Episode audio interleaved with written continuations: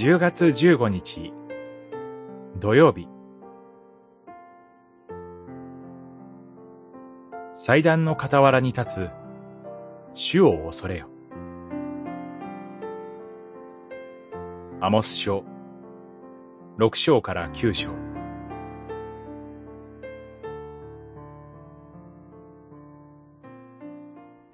私は祭壇の傍らに立っておられる主を見た。主は言われた。中東を打ち、敷石を揺り動かせ。すべてのものの頭上で砕け。九章、一節。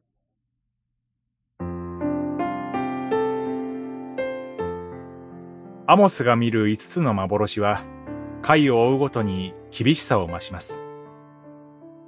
九章が描く第五の幻は、一切の希望を根底から打ち砕く、容赦ない審判をもって読者に迫ります。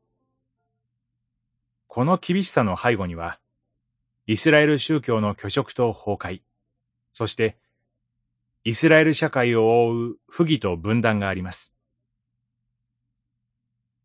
主が聖女の傍らにお立ちくださる。それは、本来なら最も祝福に満ちた情景です。祭壇は、イスラエルの信仰と生活の中心です。祭壇から神の恵みが溢れ、人間生活の公正がそこで保障されるはずです。けれども、アモスの時代、祭壇は礼拝と社会生活の歪みと腐敗の源でした。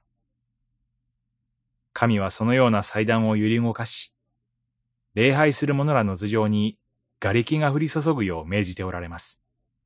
神を恐れることをやめた宗教の末路がここにあります。けれども、霊と真理の礼拝を失った人間と世界に、神は一人後イエスを賜りました。この神殿を壊してみよ。三日で建て直してみせる。とイエスは言われます。ヨハネによる福音書、二章、十九節。十字架と復活の主こそ、誠の祭壇です。主イエスが実現された祭壇は、許しと和解の礼拝を生み出す源です。この祭壇に集う共同体は、福音の宣教と神の国実現のため、世界に向けて派遣されます。礼拝が義と公正の源となる。それが、祭壇の傍らに立つ主から託された教会の使命です。祈り。